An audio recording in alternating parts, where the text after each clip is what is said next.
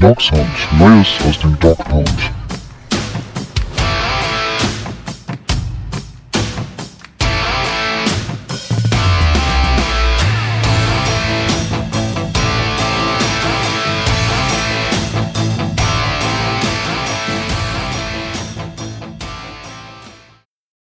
Herzlich willkommen zu einer neuen Folge Dog Sound. Ja, das Glück der Browns es ist zu Ende gegangen nach einer kleinen Siegesserie und den beiden ganz wichtigen Division-Siegen gegen die Ravens und Steelers gab es den Rückschlag, ich habe schon fast gesagt, den erwarteten Letdown, ein 12 zu 29 gegen die Denver Broncos mit etlichen Storylines und mit etlichen Sorgen, die daraus entstehen. Das alles wollen wir heute besprechen. Das machen wir wie üblich in einer gemütlichen Zweierrunde. Hallo Arne. Abend. Erstmal mache ich sofort dich verantwortlich für die Niederlage. Ja. Mhm. Ich war live dabei, mehr oder minder unmittelbar vor Spielbeginn. Und wenn, bestimmt hat die Mannschaft davon Wind gekriegt, demoralisierenderweise warst du in einem Broncos, was ist denn das? Ist das ein Podcast? Wenn das Livestream. auf YouTube kommt, oder in einem genau. Livestream? Genau. Ja. Zu Gast und ich musste mir mit anhören, wie die Prediction von dir, welche nochmal war? Ich habe also ich recht gehabt, weil ich gesagt habe, ich erwarte so ein Letdown-Game. Ja. Und ich habe am Ende ein 17 zu 19, glaube ich, so ein knapp, eine knappe Niederlage prognostiziert. Ja. Ich sage mal so, damit habe ich nicht richtig gelegen. Das war eine deutliche Niederlage. also kannst also, du mir das nicht ankreiden. Also ich habe mich das ganze Spiel über davon emotional nicht erholt. Ne? Ja, aber Anne, wenn ich ehrlich bin, ich habe es eigentlich auf den Punkt getroffen, weil es war nach diesen emotionalen Spielen, nach diesen knappen Siegen, so ein Spot, du fährst nach Denver und ah, ist es jetzt genau die gleiche Situation? Ne? Du bist sieben und drei, fühlt sich so ein bisschen komfortabel. Es war so ein typischer Spot, wo du sagst, das war mal wieder Zeit für so einen kleinen Letdown. Dass der gleich so heftig kommt und gerade mit den verletzten Geschichten, das habe ich mir auch nicht gewünscht.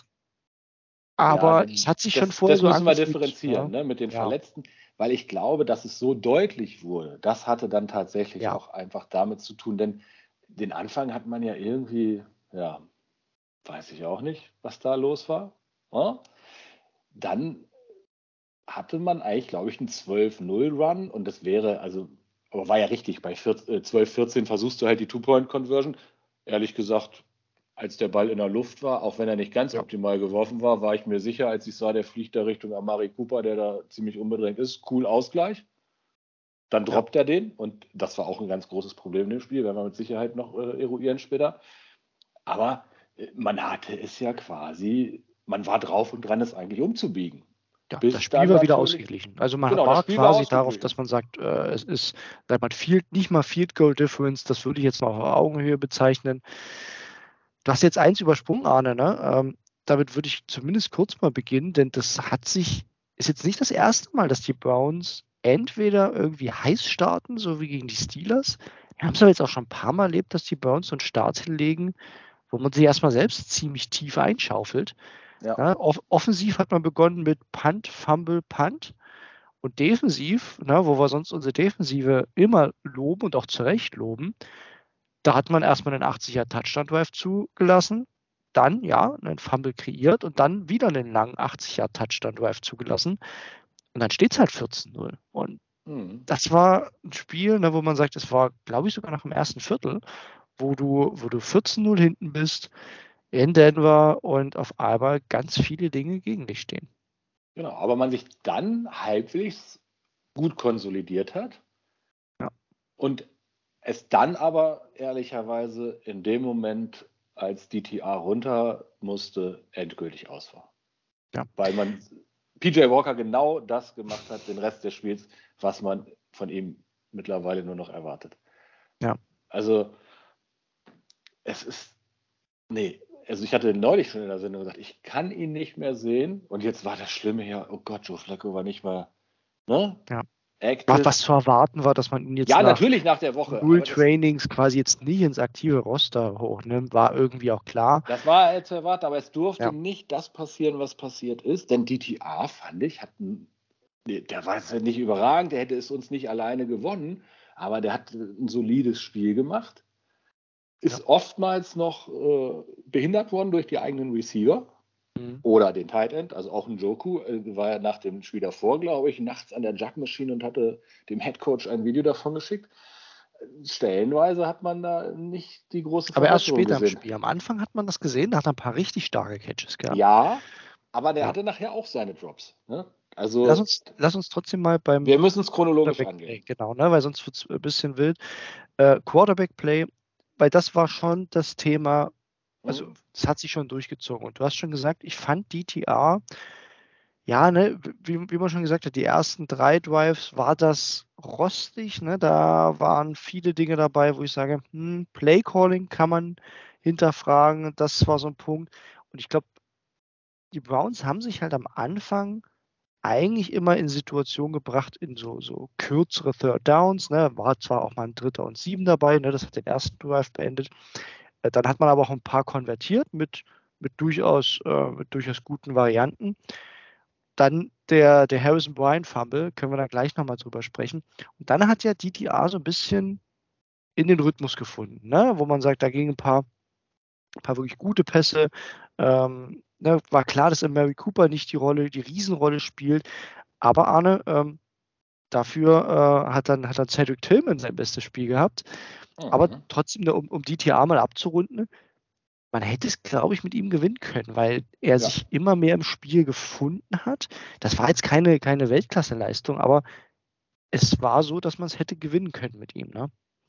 Ja, ja, also äh, die Chance war auf jeden Fall da und die Chance war absolut bei 0,0 in dem Moment, als er runterging, auch noch aus ein paar anderen Gründen auf, auf der anderen Seite des Balles, aber ähm, DTA hat das gemacht. Also für mich hat man da auch wieder einen, einen kleinen Step nach vorne gesehen. Das, was wir ja. auch gesagt haben die nächsten Spiele versuchen auch mal eins zu gewinnen, aber es ist wichtig, dass er jetzt Spielpraxis kriegt, dass er, er das Vertrauen kriegt, dass er jetzt vielleicht auch ein bisschen in Midrange an Stabilität gewinnt. Der lange Fade war wirklich ein richtiger NFL-Wurf, wo ich sage, wow, den musst du erstmal anbringen. Das war so ein, mhm. der war riskant, ja, muss man auch sagen. Ne? Da hat er mal ein bisschen Risiko genommen, aber ihn perfekt platziert. Also er hatte ein paar Würfe, wo ich, wo ich sage, wow, die waren richtig gut. Auch muss man gleich vervollständigen sagen, da waren noch ein paar Würfe, die waren off, aber das ist bei einem ja, Fünftrunden-Rookie. War erwartbar, ne? Aber das haben wir auch bei Deshaun Watson gesehen, ja. Ja, es, es hat, hätte mir oder hat mir bis dato schon so das Gefühl gegeben, wenn wir es in die Playoffs schaffen, bis dahin und er jetzt noch ne, ein Dutzend, äh, ein Dutzend ist ein halbes Dutzend äh, Spiele mehr so, immer mit so kleinen Schritten ist, hast du dann wieder vielleicht beim Playoff-Start eben den, den durchschnittlichen Quarterback und nicht nur den reinen Game Manager, sondern eben, was du gerade gesagt hast, der auch mal ein, zwei Würfe anbringt, die wirklich gute NFL-Würfe sind. Ja. Und ähm, das braucht er. Ja. Ja, Jetzt müssen wir über das Play sprechen, Arne, ne? denn das war, wir haben es gerade schon in der Vorbesprechung gesagt, ein Dritter und Zwölf. Das ist so ein mhm. Play, wo du natürlich ein da willst du konvertieren. Du musst ein bisschen Risiko gehen. Er scrambled dann nach hinten, nach rechts, dreht eine lange Kurve nach links, will den Wurf nehmen und was passiert? Baron Browning, äh, ausgerechnet der Buckeye, ähm, knipst ihm da richtig die Lichter aus. Ähm, gab eine Flagge. Trotzdem gab es dann auch große Diskussionen, ob es eine Flagge würdig war. Also meine persönliche Meinung, Arne, ich würde mich sehr, sehr deine Meinung jetzt interessieren. Natürlich ist das eine Flagge, weil er so hoch geht wie es einfach völlig unnötig war. Ja. Die Frage, ja. also, ne, du würdest bestätigen, ne, Flagge war zu Recht. Richtig. Ja. Die Frage, die sich mir stellt, Arne, und die habe ich jetzt auch ein bisschen äh, bei, bei anderen Experten gehört, haben die Browns Quarterbacks einfach ein Problem damit, sich zu schützen? Denn das Problem hatten wir bei Deshaun Watson.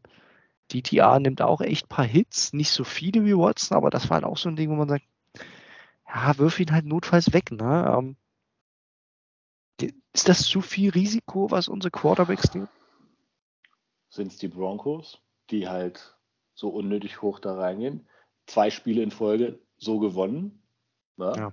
Die Woche davor Dobbs so rausgenommen, jetzt ihn so rausgenommen. Sean Payton.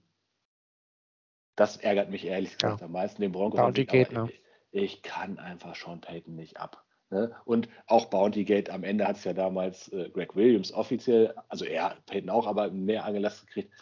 Sean Payton ist für mich einfach, ich kann ihn nicht ertragen. Das siehst du mit der Grinse von ihm da ständig. Ja, das wurde dort echt umgerissen. Ne? Das muss man, muss man auch mal sagen. Die haben die Broncos sind halt ja, eins der heißesten Teams. Rumgerissen ne? hat, vielleicht hat es auch Vance Joseph rumgerissen. Ne? Ja. Weil seit die Defense nicht mehr so underperformt, also in Wirklichkeit hat es die Defense rumgerissen. Die Defense hat, ja, die haben gegen Kansas City unter 20 gehabt, gegen noch irgendein ganz gutes Team. Jetzt so, also das war der Turnaround für die, dass die Defense jetzt stabil geworden ist. Die hatten, ich meine, das ist die Defense, die 70 gegen Miami gekriegt hat. Ne? Ja. Ja. Und sie waren auch wegen der Defense nicht, also Russell Wilson äh, hatte, glaube ich, schlechtere Stats als DTA. Der hat auch weniger Yards als DTA, obwohl DTA äh, nicht das ganze Spiel gespielt hat, meiner Meinung nach. So, ne? Das, ja. Also Russell Wilson hat das Spiel für die nicht gewonnen. Im Gegenteil, der hatte wieder seine Momente, wo er auch äh, ne, den Ball wegfummelt. Das kann er auch gut. Das stimmt, das stimmt. Das stellt sich jetzt aber auch gleich die Frage an. Wir brauchen, glaube ich, nur kurz über PJ Walker sprechen, denn der hat das bestätigt, was wir schon länger gesagt Ach. haben. DTR ist im Concussion Protocol und ich sag mal so, es würde mich wundern, wenn er am Sonntag schon wieder cleared wird. Kann immer das, passieren. Ja, ist unwahrscheinlich. Sieht aktuell einfach so aus und jetzt stellt sich halt die Frage, Arne, machst du stur mit DTR weiter? Nimmst du Joe Flecko, der, ich glaube, anderthalb Jahre jetzt auch keinen Ball mehr geworfen hat? Mit DTR ja. können wir weitermachen, wenn er nicht spielen kann. Ja, ja, also das, das, ist ein bisschen Wir müssen ja PJ Walker spielen lassen oder Joe Flacco. Ja. Also müssen wir Joe Flacco spielen lassen. Das ist wahrscheinlich die. Ich habe echt ein bisschen die Befürchtung, dass ich weiß ehrlich gesagt nicht, ob sein Arm noch ne, von Joe Flacco wirklich Egal. was wert ist. Egal, nicht nochmal ah. PJ Walker. Mike, das könnte, das könnte Problem auch ist, werden. Ne? Jeder Sack ist ja bei ihm auch ein Strip-Sack. Der fummelt dir auch, also wie viel, der macht aus jedem Play ist, musst du immer davon ausgehen, der Turnover kommt sofort. Ja. Das geht nicht. Er macht auch mal einen Wurf, der cool aussieht zwischendurch. Ja, aber du kannst nicht mit PJ Walker geht gar nichts. Ja. Ende aus. Du musst eigentlich auch ihn entlassen und irgendwen. Du kannst Platz machen. Ja. ja, hol dir irgendwen, aber nicht PJ Walker. Da bin ich nah bei dir, Arne, denn das war, also ich habe ja auch von äh, vom Broncos Podcast noch die Frage gestellt bekommen, auch PJ Walker spielt doch so ganz gut. Und das habe ich jetzt schon mehrfach gehört, auch von den Steelers. Weil ja, er hat irgendwie Spiele für die Browns gewonnen, aber er hat es jetzt auch wirklich nochmal bewiesen, ne, dass das nicht ist und auch nicht als Übergang und auch ehrlich gesagt nicht mehr so als Notfalllösung. Ja, äh, wir werden uns ein bisschen Gedanken machen müssen. Wir können jetzt zum Mittwoch, das ist ein bisschen unbefriedigend, sicherlich auch für, für unsere Zuhörer, nicht viel sagen, außer dass äh, DTA fraglich ist äh, mit dem Szenario. In seiner Woche, deswegen, Mike, ne? Ja. Sie bereiten sich bei UCLA jetzt die ganze Woche ja. auf ein Spiel in Los Angeles vor. Das war seine Woche. Ne? Er hat da ewig gespielt am College. Also er hatte ja auch wirklich eine lange College-Karriere bei UCLA. Ja. Jetzt kommt er nach Hause oder denkt, cool, nächste Woche, ich komme nach Hause und dann, also das tut mir für ihn halt jetzt auch einfach. Ja, das ist mega schade. Und gleichzeitig muss man auch sagen, Arne, das darf man nicht ganz vergessen, durch das Concussion Protocol, solange er dort drin ist, kann er ja auch nicht normal trainieren. Das heißt, ja, ja er kann so ein paar Plays auf dem äh, Tablet sich anschauen, aber so die normalen Snaps, ne, äh, wirklich mit dem Team sich weiter verbinden, was für so einen Rookie so wichtig ist, auch die Woche geht ihm halt flöten. Und ja selbst wenn er spielt, kann es halt sein, dass das dann wieder ziemlich ugly ist gegen, äh, gegen die Rams, ähm, weil er einfach nicht die Vorbereitung hat, die er braucht in diesem Stand. Und du hast momentan wirklich nur die, die Wahl zwischen Pest und Cholera. Ähm, der eine Quarterback, der es nicht kann, und der andere, der nicht so wirklich auch unser Scheme kennt, wo du hoffst, dass er als Veteran reinkommt und dass er irgendwie noch die letzten Prozent zusammenkratzt. Aber machen wir uns nichts vor, Arne. Diese Quarterback-Situation ist einfach ein Desaster. Ähm, wo man normalerweise sagt, äh, du brauchst nicht über Playoffs reden. Aber hey, die Browns sind trotzdem noch 7 und 4. Wir haben aktuell immer noch einen Wildcard-Platz. Ja, der Vorsprung schmilzt und äh, du musst einfach drei Spiele mindestens gewinnen. Werden wir dann am Ende noch mal ein bisschen drauf eingehen, über die Szenarien. Aber ich wollte das Quarterback-Play trotzdem mal thematisieren, weil das war einfach sehr augenscheinlich im Broncos-Game und wird für die restliche Saison einfach ein Sorgenkind bleiben. Ähm, egal in welcher Variante, ist das einfach ganz, ganz schwierig. Wobei, können wir schon zur Defense wechseln? Da gibt es ja nun auch große ja. Sorgenfalten verschiedenster Art. Ich würde einen offensiven Punkt noch gern abhaken, Arne, denn du hast es mit den Drops schon angesprochen. Unsere Receiver. Also, wenn wir auf die Offensive eindreschen, ja. habe ich auch gleich noch einen Punkt, neben, neben Dann, den Drops. Lass uns das kurz noch rund machen, mhm. weil ich glaube, es zählt, wenn wir nur Quarterback besprechen, wäre es ein bisschen, ein bisschen wenig. Mich hat gefreut, dass Cedric Tillman so sein Breakout wäre übertrieben, aber er hatte mehrere Catches, mehrere wichtige Plays. Er war mal ein Faktor in dieser Offense. Und hey, das ist doch das, was man von einem Rookie mal sehen will, den man dann äh, doch vergleichsweise hoch für das Kapital, was man nun mal hat, pickt. Tillman sah gut aus. Äh, fand, fand ich schön. Wirklich auch äh, gar nicht mal so einfache Catches, wo er wirklich seine, äh, seine guten Hände bewiesen hat. Aber gleichzeitig, Arne, ne, es war das befürchtete Down-Game von Mary Cooper, weil er eben gegen Pat Sotain stand. Da ging nichts, wenn er in der Deckung war. Und die Drops von den Joku Richtung Ende des Spiels haben es auch nicht leichter gemacht. Also die Receiver sind momentan eher der ja, Oder von Cooper, auch als er eben bei der Two-Point-Conversion, ja, da war kein Certain zu sehen. Ja, muss er fangen. Den muss er fangen. Und wer mich aber auch massiv aufgeregt hat, äh, zwischenzeitlich, mhm. war unser Center. Ja. Du hast gesagt, es war das, das Harrison Bryant, aber der hatte zweimal hintereinander, hat er da echt richtig Bockmist gemacht beim Snap, äh, aus meiner Sicht. Ungewohnt, das darf ne? auch nicht passieren. Ja. Genau, das war ungewohnt. Und dann aber auch gleich doppelt. Dann kommt James Hudson einmal rein, nimmt natürlich auch gleich eine Strafe. Ja. Also, also das Thema Strafen auf beiden Seiten des Balls auch ein, ein massives Problem diesmal. Das, ja. das Spiel davor noch so clean, da hatten sie, glaube ich, ganz am Ende im vierten Quarter die erste Strafe des Spiels, wo man gedacht hat, wow, Lektion gelernt, ja. spielt es sauber runter. Und hier ging es ja von Anfang an so, Alex Wright, wir sind noch nicht bei der Defense, aber ich nehme es jetzt mal bei äh, Thema Strafen. Mhm zweimal lined up in the neutral zone. Das ja, gibt's halt nicht doch passieren. nicht. Ja. Nee, das, das darf, darf sonst nicht passieren, aber zweimal denselben hintereinander weg quasi. Ja. Oh. Also ich würde es nochmal rund machen, weil mittlerweile liegen, das ist immer das Gute, wenn wir ein bisschen später aufnehmen, äh, die PFF-Grades vor. Und da zeigt sich eben in der Offensive auch so ein bisschen das Bild. Die Browns dürfen einfach keine Spiele haben, wo die schwächsten Spieler der Offense, also laut PFF, das habe ich aber auch so wahrgenommen, Mary Cooper, David Njoku, Jerome Ford und Elijah Moore sind. Das sind quasi, also ich habe jetzt mal Harrison Bryant ist der allerschlechteste wegen seinem Fumble, das ist irgendwie verständlich und PJ Walker sowieso.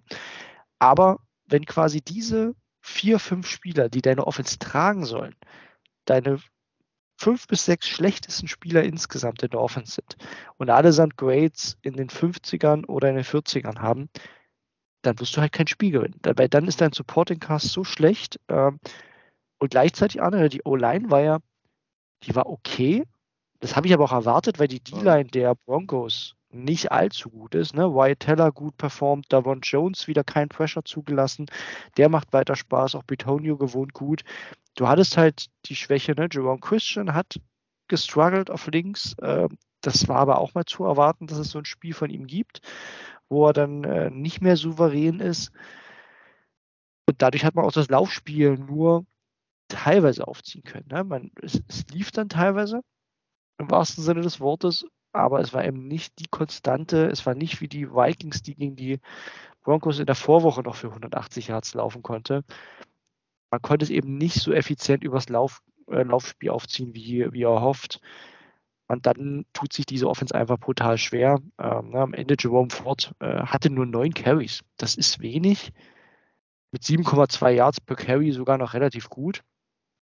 Und insgesamt 107 Yards. Aber wenn du es Offense halt weniger als 300 machst, dann wird es einfach schwer. Dann gewinnst du schwer NFL-Spiele. Ja. Und Arne, apropos Gewinnen von NFL-Spielen, die Browns brauchen einfach ihre Defense. Und die Defense war gerade zu Beginn des Spiels ein ziemliches Desaster, muss man, muss man ehrlich sagen. Das sagen wir selten, aber die Broncos haben uns ziemlich outcoached in der ersten Hälfte, weil sie genau wussten, wie man diese Defense attackieren kann. Ne, mit den Outside Zone One Schemes, ne, wo man häufig gesehen hat, ne, sobald der Running Back auf die Außen kommt, dort gut geblockt wird. Da haben sie uns gehabt, häufig, ne, den, den Guard gepullt. Klingt immer ein bisschen komisch im Deutschen, aber ne, einfach den Guard auf die andere Seite gezogen und dort einen zusätzlichen Blocker gehabt. Und das Resultat, wenn wir über die Defense sprechen, das ist wirklich eklatant, sind fast 170 Rushing Yards.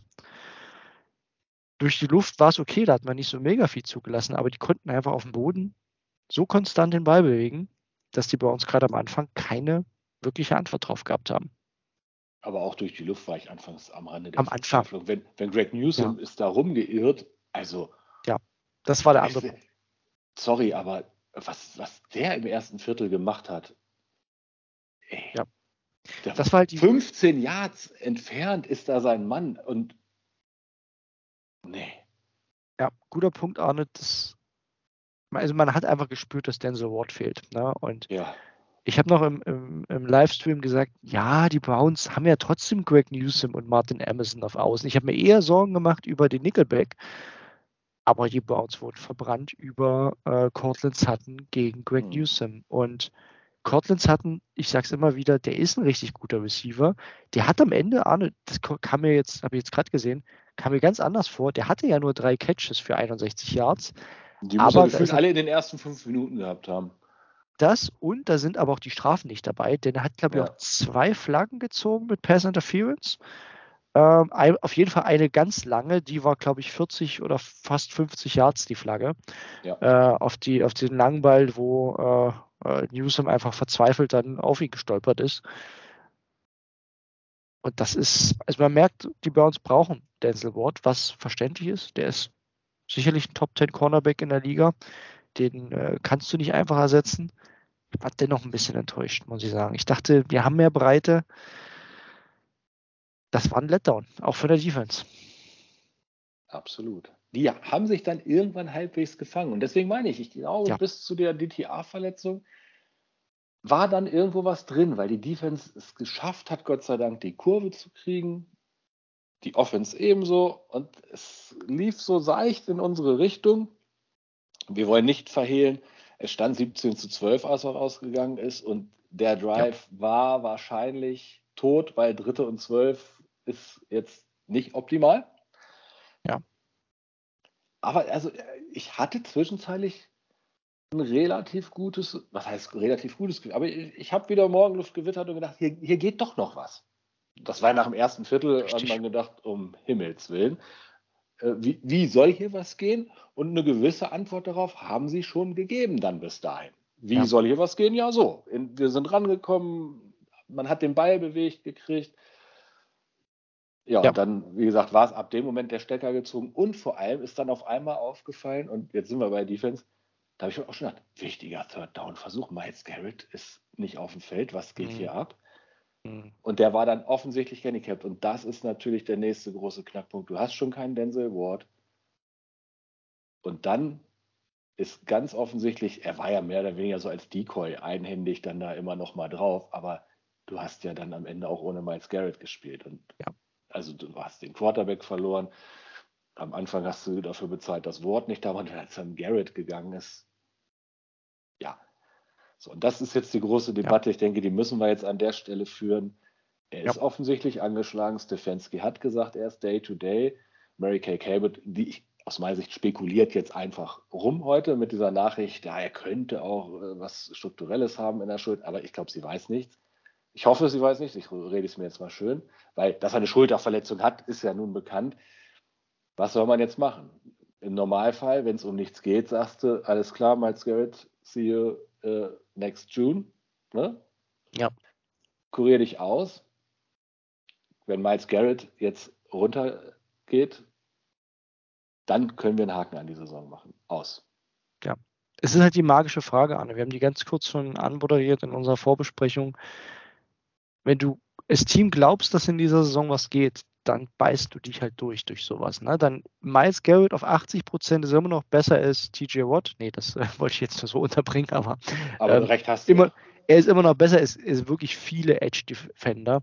Gleichzeitig hat man schon gemerkt, ja, Garrett Bowles war ein super Left Tackle. Respekt auch dafür, muss man immer mal wieder sagen. Ne? Garrett Bowles ein hervorragendes Spiel gemacht. Ähm, aber er hatte keinen Impact in dem Spiel. Miles Garrett war null und nichtig, ne? wegen der Verletzung, teilweise auch davor schon.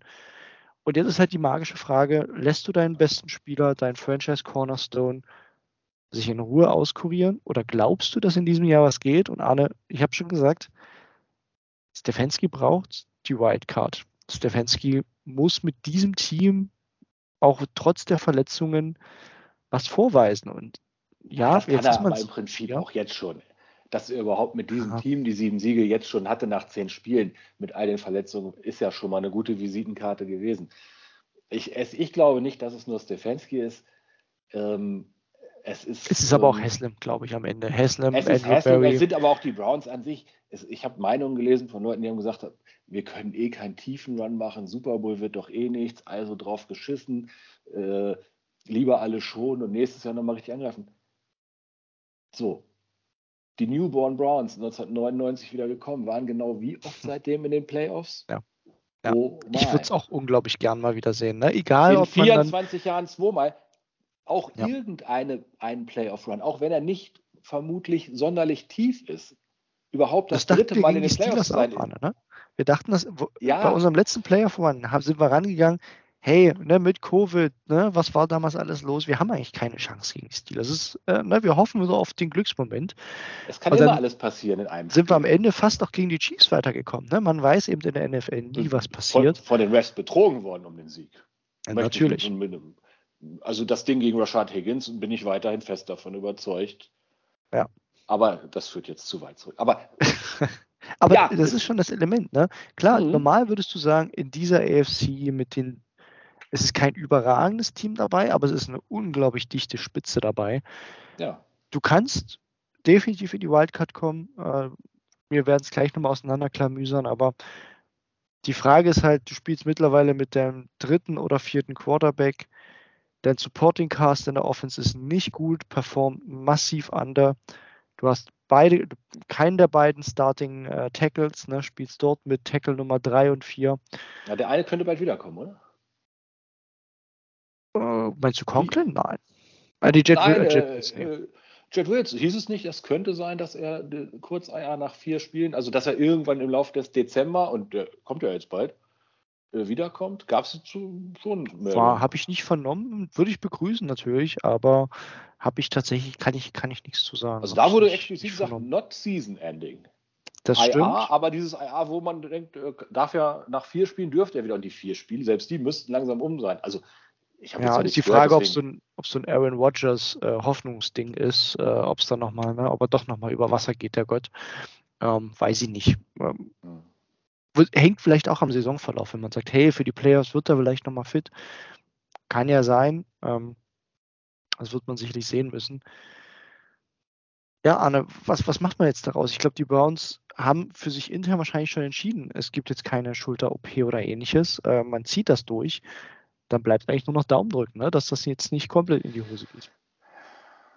Ja, ich sag mal so, also, die Schulterexperten sind sie in äh, Berea nicht unbedingt, ne? wenn man die Casa Watson betrachtet. Sagen, also wir haben da natürlich jetzt auch gerade dieses Jahr Dinge erlebt oder auch Dinge erlebt, wo es hieß Day to Day und auf einmal war es dann doch Season Ending relativ mhm. kurz danach. Es ist einfach in jedem Fall Müll. Ja. Das ist, also das durfte nicht auch noch sein. Du, du durftest nicht Quarterback Nick Chubb und, also das, was, ne? Und ja. Denzel Ward jetzt gerade aktuell. Was soll, also das. Irgendwann und beide halt Tackle. Und beide Tackle. Ich habe neulich mal diese ja. Liste gesehen. Als Cooper ist ja auch noch angeschlagen. Und Anthony und Walker hat ja gefehlt. Ne? Stefanski ja. braucht keine Wildcard in diesem. Also das mit dieser Truppe, wie gesagt, wenn er 9-8 geht, ein Winning Record mit dieser Truppe ist für mich schon ein, ein großartiger Erfolg. Mittlerweile ich, ich kann die Haslams da nicht einschätzen. Ich hoffe es auch, dass sie das so sehen. Ich kann mir aber auch immer vorstellen. Die Haslams sind immerhin sagen, nicht, nicht äh, Familie Tepper, ne? Äh, ja, da kann, kann man, glaube ich, sehr froh sein. also, aber das ist so ein bisschen Haslams Reloaded vor äh, zehn Jahren, ne? So habe ich manchmal das Gefühl, sagen, was bei den Panthers gerade abgeht. Wir sind sie insofern sympathisch, weil sie ja, weil der Dave Tapper ihnen ja ein Play auf dem Zettel gegeben hat äh, von den Cleveland Browns, was ja, man bitte in den Spielplan ein, einbezieht. Das fand ich sehr schön. Also Ahnung hat der Mann, äh, das, das ja. kann man ihm jetzt nicht abstreiten. Ähm, dennoch willst du so einen Owner natürlich nicht haben. Ähm, nee, und da sind die Haslims schon echt ruhiger geworden und deswegen habe ich Hoffnung, dass man das intern schon weiß, unter was für Bedingungen man diese Saison hier spielt und was dann doch der Headcoach aus dieser Truppe äh, rausgeholt hat. Ja, auch aus ja. der Offense, über die wir immer viel schimpfen, aber wie gesagt, guck dir an, was da abgeht. Ne? Ja. Es hat ja schon irgendwer jetzt überlegt, ich habe es nicht äh, verfolgt. Du bist doch immer statistisch da gut. Falls man jetzt mit Joe Flacco ein Spiel gewänne, hätte man mit vier verschiedenen Quarterbacks in einer Saison ein Spiel gewonnen. Und die Frage war, gab es das überhaupt schon mal? dass man das in einer Saison mit vier verschiedenen Quarterbacks als Starter Ich kann es dir nicht genau sagen. Ich habe jetzt nur einen. Aber das ist eine gute eine, Frage, oder? Das, das ist eine sehr gute Frage. Haben. Nee, sicherlich nicht. Ähm, ich weiß nur, da gab es mal eine Überschrift, ne, dass man sagt, wenn man mit dem dritten oder vierten Quarterback in die Playoffs kommt, ist es nicht so unfassbar selten. So war jetzt mal nur eine Überschrift. Ich habe nicht, nicht reingeklickt. Ich werde es mir mal anschauen. Ich persönlich hätte jetzt auch gesagt, so oft kann es nicht vorgekommen sein, weil solche Teams ja, das muss eine besondere Konstellation sein, dass du das überstehst, wie eben mit einer elitären Defense. Von daher, ähm, ja, lassen wir das, glaube ich, erstmal dabei wünschen jetzt noch alles Gute. Ähm, und das Wort bald wieder da ist. Das Wort wieder da ist und ich würde nur noch mal ein Thema für die Defense rund machen. Denn es gab so ein, zwei Auffälligkeiten, Arne. Ähm, Anthony Walker war auch ja nicht dabei. Das muss man auch Walker sagen. war nicht dabei. Und so wie die durchgelaufen sind, ja. ja ich habe gelesen, und das ist mir im Live-Spiel gar nicht so auf, aufgefallen, aber auch das mal zur Diskussion zu stellen, ähm, die ganzen Big Plays vor den Broncos, gerade äh, im Laufspiel, sind wohl immer passiert, wenn das Trio Jordan Elliott, Sion Takitaki und Maurice Hurst auf dem Feld stand. Das könnte ich mir erklären, wenn man sagt, ja, dann hast du deine beiden leichtgewichtigen Defensive Tackles auf dem Feld. Takitaki ja eigentlich relativ gut gegen den Lauf, aber der ist, ist halt auch nicht gewohnt, so komplett alle Snaps zu machen. Ne? Da ist halt ein Anthony Walker normal, der mhm. dort schon was wegnimmt. Das wird man einfach beobachten müssen. Und ich glaube, Walker ist auch ein bisschen underrated. Ähm, der ist schon sehr wichtig in der Mitte der Defense. Das hat ja. man gemerkt im Laufspiel. Und dazu, ich habe es mir auf PFF nochmal rausgesucht, die Defensive Grades. Ähm, und das ist ungewöhnlich. Also Greg Newsom haben wir dort unten erwartet. Aber dass Delvin Tomlinson äh, eine 43er Grade hat, äh, damit zweitschlechtester Spieler war, dass Obo Okoronkwo äh, eine 47er Grade hatte, Jordan Elliott eine 49er Grade. Die Mitte der Defense sah einfach nicht gut aus. Ne? Ähm, und das zieht sich ein bisschen durch. Auch ein Grant Delbert hatte kein gutes Spiel. Beide Safeties in, in, in, in niedrigeren 50ern gegradet. Und so hat sich angefühlt, dass die Mitte dieser Defense gerade gegen den Lauf anfällig war, offen war. Und äh, wenn du dann noch Greg Newsom außen hattest, ne, und Martin Emerson war jetzt auch nicht so massiv besser, der war halt ein bisschen unauffälliger, weil er nicht so viele Plays, äh, Big Plays gegen sich hatte.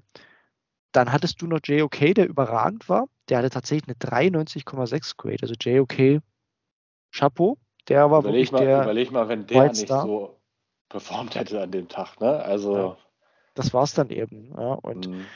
Ähm, ja, und dann ist es eben genau das, äh, das Spiel der Defense, wo einige Leistungsträger, ne, die wir in der Saison hatten, gerade auf Defensive Tackle, den Laden mal nicht so dicht gemacht haben und da doch recht viel ging. Ich hatte auch eben das Gefühl, und das bestätigt jetzt zumindest die Statistik, dass wenn Okoronkwo drauf war, die viel über seine Seite gelaufen sind und äh, er sich da durchaus schnell wegschieben lässt. Da muss man schauen, äh, denn äh, Arne, damit können wir vielleicht auch den Switch machen. Die Rams äh, sind der nächste Gegner. Ähm, man ist in Los Angeles, man trainiert schon bei UCLA, ist also nicht nochmal zurückgeflogen. Die Rams haben jetzt auch nochmal ein richtig dominantes Spiel gehabt gegen die ja, Arizona Cardinals, aber ähm, das war, das war trotzdem, die sind mit Kyron Williams für über 200 Yards gelaufen. Das hat mich schon ein bisschen nervös gemacht jetzt mit der One-Performance. Mich auch dachte ich eigentlich, du bist wieder total entspannt und sagst, hey, das gewinnen wir auf jeden Fall. Aber wenn du da ähnliche Risiken siehst. Ähm, Nein, so, äh, also ich, die Defense war super, aber wie gesagt, mit einem nicht fitten Miles Garrett. Oder gar kein Miles ohne, Garrett, je nachdem. Oder gar kein Miles Garrett. Ich hoffe, dass Walker wiederkommt. Ich hoffe, dass Ward wiederkommt. Aber das sind alles Fragezeichen. Und da, jetzt nehmen wir heute auch erst Mittwoch auf. Ne? Da dachten wir, da sind wir schon ein bisschen weiter und haben ein bisschen mehr Klarheit vielleicht, auch was ja, gerade solche Fragen angeht. Haben wir überhaupt nicht. Und also wenn die drei zum Beispiel nicht spielen, wenn, wenn kein Walker, kein Wort und äh, irgendwie Miles Garrett nicht, oder Miles Garrett nur angeschlagen, damit er da steht und das wirklich so ein bisschen so Decoy-mäßig von ihnen erstmal noch genutzt wird, weil wenigstens im ersten Drive müssen die Gegner das ja noch ernst nehmen oder so, ne? Ja. Dass er da steht. Also ein ganz gutes Gefühl äh, habe ich jetzt nicht, wenn du zu den Teams wie den Rams fährst mit einem ausgebufften Offensive Mind als Head Coach wie Sean McVay. Ja, der wird halt einen Gameplan haben, ne? Das, mhm. Der sieht genau, wie man auch jetzt die Browns attackieren konnte.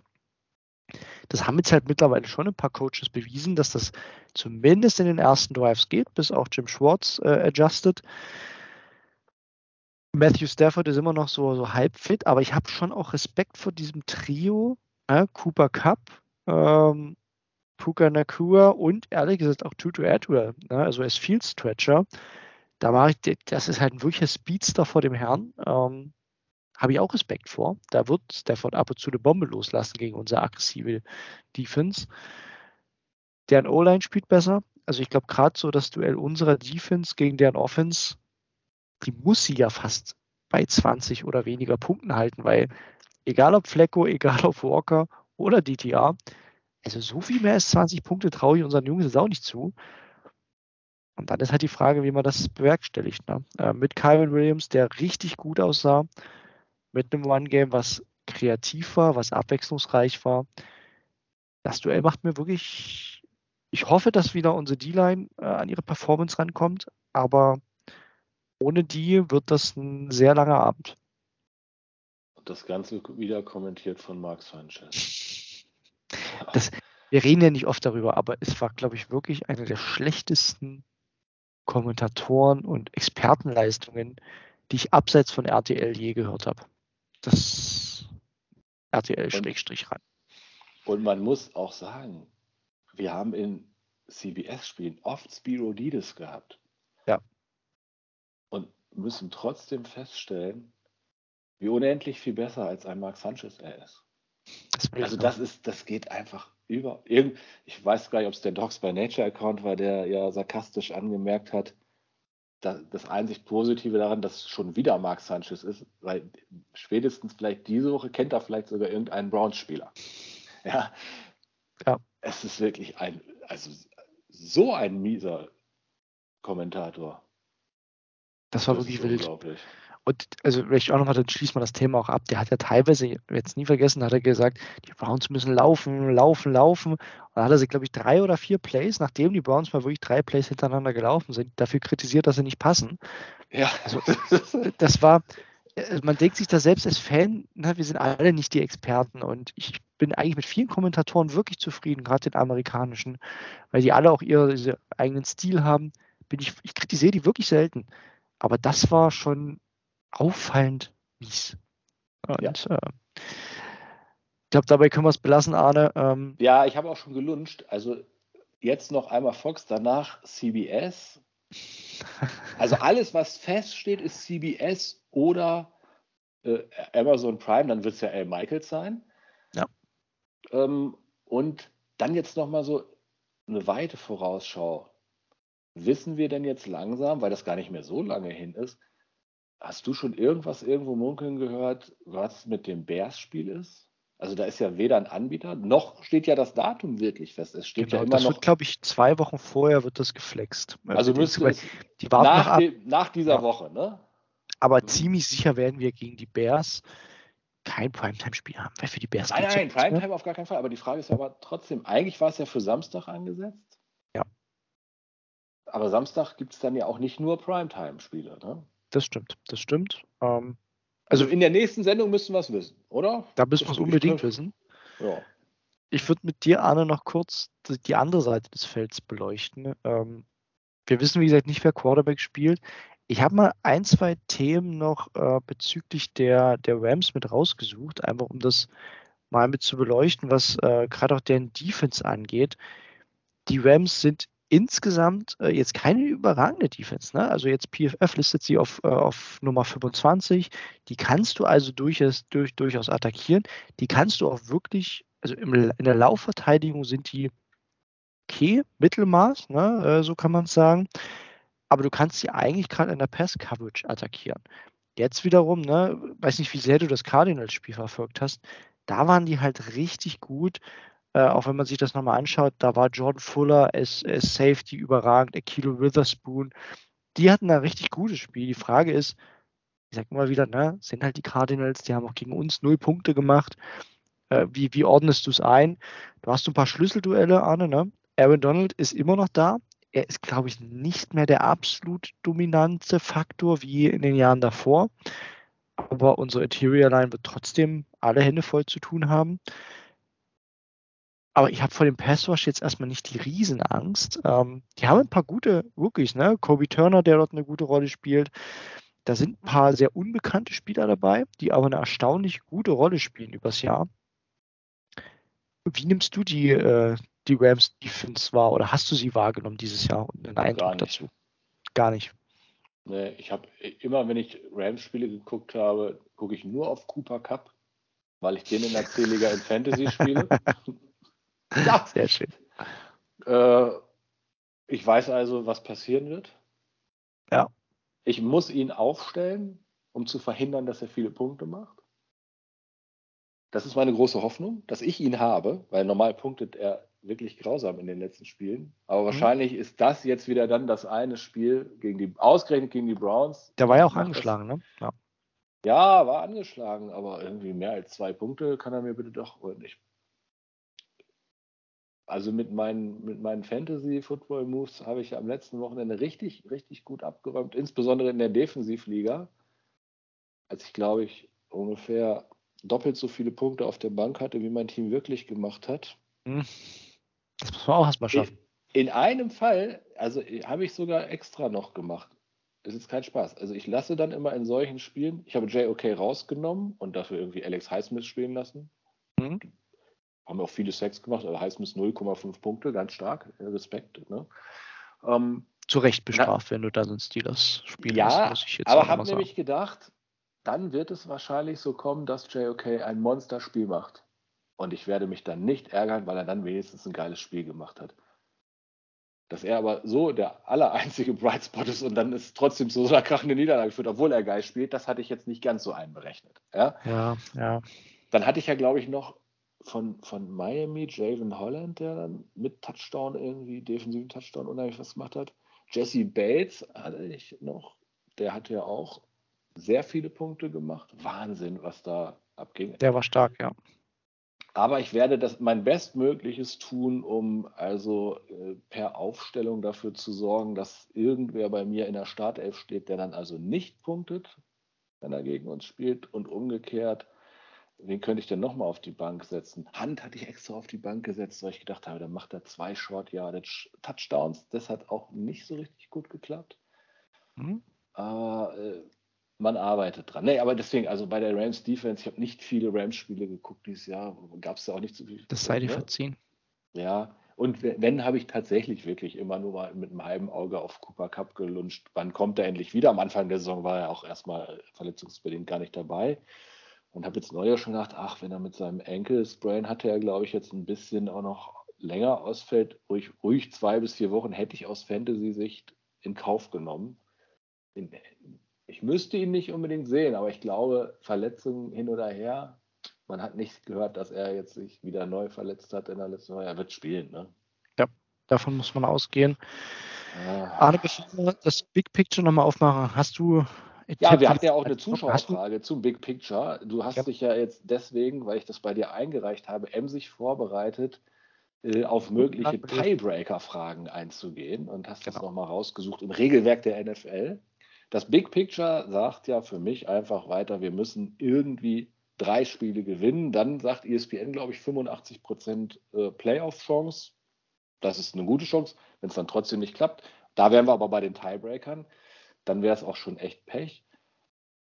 Und ich ja. sehe es immer noch so, wir können Sonntag eine Überraschung zu schaffen, was es mittlerweile, glaube ich, wäre. Ich weiß nicht, wie Vegas es bisher sieht. Was, Browns was, sind Außenseiter. Browns sind Außenseiter. Aber berechnet. relativ knapp. Also die, die, mhm. die Buchmacher, ich mache es mir gerade nochmal mit den finalen Zahlen auf. Äh, ich hatte es nur vernommen, sehen das schon. Ist eher eng. Ich glaube aber auch, dass die Quote natürlich jetzt aktuell äh, mit den Fragen um Miles Garrett, um die Quarterback-Situation äh, ganz schwer zu geben ist. Die wird sich ja. wahrscheinlich auch noch stärker ändern. Aber Stand jetzt erwartet man, ja, die Browns sind plus 3,5. Also, ne, wenn man den Auswärtsfaktor mit dazu nimmt, sagt man äh, nah am Cointoss. Browns mhm. sind Außenseiter äh, und man sagt mit 40,0 für die Browns-Verhältnisse ein erstaunlich punktreiches Spiel hervor. Die sind ja sonst immer deutlich in den 30ern. Ähm, das wäre ich zu Vegas. Und Arne, du hast ja schon gesagt, lass uns nochmal auf das Playoff-Picture schauen, denn äh, das wird ein wichtiges Spiel. Die Browns müssen irgendwie auf zehn Siege mindestens kommen. Äh, mit ja. neun Siegen werden wir es nicht schaffen. Also da hat man Nein, irgendwie fünf Prozent Chance. Das braucht man aber nicht ausklamüsern. Mit zehn Siegen, und das ist die interessante Zahl, hat man, glaube ich, eine 82-prozentige Chance. Das war in den 80ern. Ähm, heißt aber immer noch, dass man da ausscheiden kann. Also das ist jetzt immer noch so, dass es da etliche Wege gibt, wie man das da nicht schaffen kann. Und dann sind wir bei den Tiebreakern. Dann sind wir Weil bei den Tiebreakern. Ich glaube, mit 10-7 scheidest du nur aus gegen ein anderes 10-7-Team. Richtig. Und vielleicht auch nochmal, man muss es differenzieren, das ist wirklich eine Wissenschaft für sich. Wir haben jetzt mal die NFL-Seite genommen. Es wird natürlich unterschieden mit zwei Teams haben den gleichen Rekord zu drei oder mehr Teams haben den gleichen Rekord. Bei zwei Teams ist es so, dass zunächst die Head-to-Head-Duelle zählen, also ne, die Duelle, wo man gegeneinander gespielt hat. Äh, wenn das nicht passiert ist, schaut man äh, auf die Conference Games. Ähm, dann äh, ja, schaut man einfach, wie, wie der AFC North Record ist oder der AFC Record. Äh, dann schaut man als drittes auf die Common Games, also dass man sagt, ne, da gibt es auch noch eine Regel, mini, mindestens vier müssen das sein. Ähm, nee, Quatsch, jetzt habe ich das Falsches erzählt. Ich bin, bin, bin zu weit gescrollt. Also ne, nochmal, Head-to-Head, als einziges ne, die Duelle gegeneinander. Dann zählen die Duelle in der Division, äh, der Record in der Division. Dann zählen die, äh, die gleichen Spiele, also beispielsweise, wenn die Browns und die Steelers äh, beide gegen die Denver Broncos gespielt haben, die Steelers gewonnen haben, die Browns, wie wir jetzt gesehen haben, verloren haben, hätten die Steelers dann den Vorteil. Das ist also der dritte Faktor. Äh, wenn das immer noch nicht zu einer äh, Entscheidung führt, gibt es dann den Conference Record, äh, die Percentage besser gesagt, ne, prozentualen Siege in der AFC. Wenn das immer noch nicht hilft, äh, gibt es den Strength of Victory, also ne, die Stärke des Sieges in allen Spielen. Und deswegen ist es eigentlich der Strength of Schedule, den man sonst kennt, der ist gar nicht mehr so wichtig. Der ist erst an Nummer 6. Da, der ist bei den Browns, glaube ich, gar nicht so schlecht. Also das würde uns durchaus äh, entgegenkommen. Aber führt dazu, dass wir wirklich eine, eine lange Liste haben an Faktoren, die möglicherweise eine Rolle spielen. Aber Anne, die Realität ist. Das Texans-Game wird noch sehr entscheidend. Ne? Wir haben ja. jetzt zum Beispiel, die Browns sind jetzt als Sechster drin. Hinter uns sind die Colts mit 6-5. Ja. Das ist gut. Da haben wir den Tiebreaker. Gegen die haben wir gewonnen. Die Texans sind auf 8, auch mit 6-5. Steht noch aus. Auf 9 ist jetzt schlecht. Die Broncos mit 6-5. Die haben jetzt den Tiebreaker gegen die Browns. Die Bills, glaube ich, äh, weiß ich nicht, wie die noch vier Spiele gewinnen wollen. Ja. Und die Bengals sind eigentlich auch raus. Da hört es eigentlich schon auf. Also ich glaube, es ist jetzt tatsächlich eine Sache zwischen also die ersten vier werden, glaube ich, reinkommen. Die alle, die jetzt erst drei Niederlagen haben. Ja, die können wir, die können wir abhaken, ja. Aber die Steelers, mit acht Siegen. Also Steelers, Browns, Colts, Texans und Broncos. Aus den fünfen, aus meiner Sicht, wenn die Bills nicht vielleicht noch mit Bills. Also die Bills würde ich nicht ganz abhaken, weil die haben auch sechs Siege. Die können einfach noch auf zehn Siege kommen. Ja, aber die spielen jetzt gegen wen alles erstmal? Gegen äh, Chiefs, Dolphins. Ich glaube, Bengals haben Cowboys. Ja. Nee, Cowboys, ja. Cowboys, Chiefs. Also wenn sie jetzt die nächsten, ja, es wird sehr schwer für die Bills. Ja, die hätten gegen die Eagles kommen. gewinnen müssen einfach. Ne? Das, es war ja sogar drin, so. aber da sieht man, wir sagen, ja, wahrscheinlich gewinnen sie nicht gegen die und die. Sie hätten noch fast gegen die Eagles gewonnen. Also man kann es auch äh, nicht so ganz ausschließen. Aber ich behaupte, wir müssen auf diese fünf Teams gucken, inklusive der Browns, äh, die da heißen Steelers, Browns, was haben wir gesagt? Texans ja. und Broncos. Steelers, Richtig. Browns, Texans, die Steelers Broncos. übrigens sind aktuell nur vor uns. Sie sind aktuell Fünfter in der AFC im Ranking, weil sie eben ne, ähm, Ach, die besseren Record in der AFC North haben. Das ist genau dieser Tiebreaker, den haben sie aktuell gegen uns. Aber gleichzeitig, wir haben noch das Duell gegen die Bengals am Ende. Und die mhm. Steelers haben auch nochmal gegen die Ravens. Äh, ja, ich glaube, die haben noch zwei. Genau, die haben zwei Division-Spiele, wir nur noch mhm. eins. Die haben noch Ravens und Bengals, wir nur noch die Bengals. Könnte also sein, dass wir äh, auf 4 und 2 kommen. Und dann haben die Steelers wahrscheinlich auch 4 und 2. Und dann würden nochmal andere Faktoren zählen. Also mit den Steelers wird das eine ganz enge Nummer. Die Steelers haben aber auch, muss man ehrlich sagen, ein so leichtes Restprogramm, dass die wahrscheinlich auf 11 Siege kommen. Ja, und deswegen sind es dann eher die Colts. Da ist es eben super, dass wir den den haben, den Teil. Der Sieg war unglaublich wichtig jetzt im Nachhinein. Unglaublich also die wichtig. Bills, ich gucke jetzt nochmal die Bills. Die Bills spielen noch, die müssen vier Spiele gewinnen. Und sie haben ja noch, was stehen die jetzt? 6-6. Ja, ja, die haben jetzt Bye Week und dann. Die haben noch die fünf Spiele und von den fünf Spielen müssten sie noch vier gewinnen. Und die spielen noch gegen die Chiefs, die Cowboys, die Chargers, gut, Free Win gegen die Patriots und die Dolphins. Aber sie müssen aus den Spielen gegen Chiefs, Cowboys und Dolphins ja, müssen sie, dürfen sie nur eins verlieren, müssen dann auch gegen die Chargers, die immer so ein bisschen eine Wundertüte sind, auf jeden Fall ne, nichts ja. anbrennen lassen. Also da, glaube ich, haben sogar die Browns das leichtere Restprogramm. Interessant auch das Restprogramm. Das, das, Restprogramm der Titans, äh, der, der, der Colts ist auch interessant. Die haben jetzt äh, vergleichsweise einfach ne, gegen die Titans und gegen die Bengals mhm. ähm, leichte Duelle, wo sie wahrscheinlich beide gewinnen. Dann ein ganz wichtiges Duell gegen die Steelers. Dann ja. bei den Falcons, die auch noch im Playoffs mitspielen, aber auch 50-50-Duell.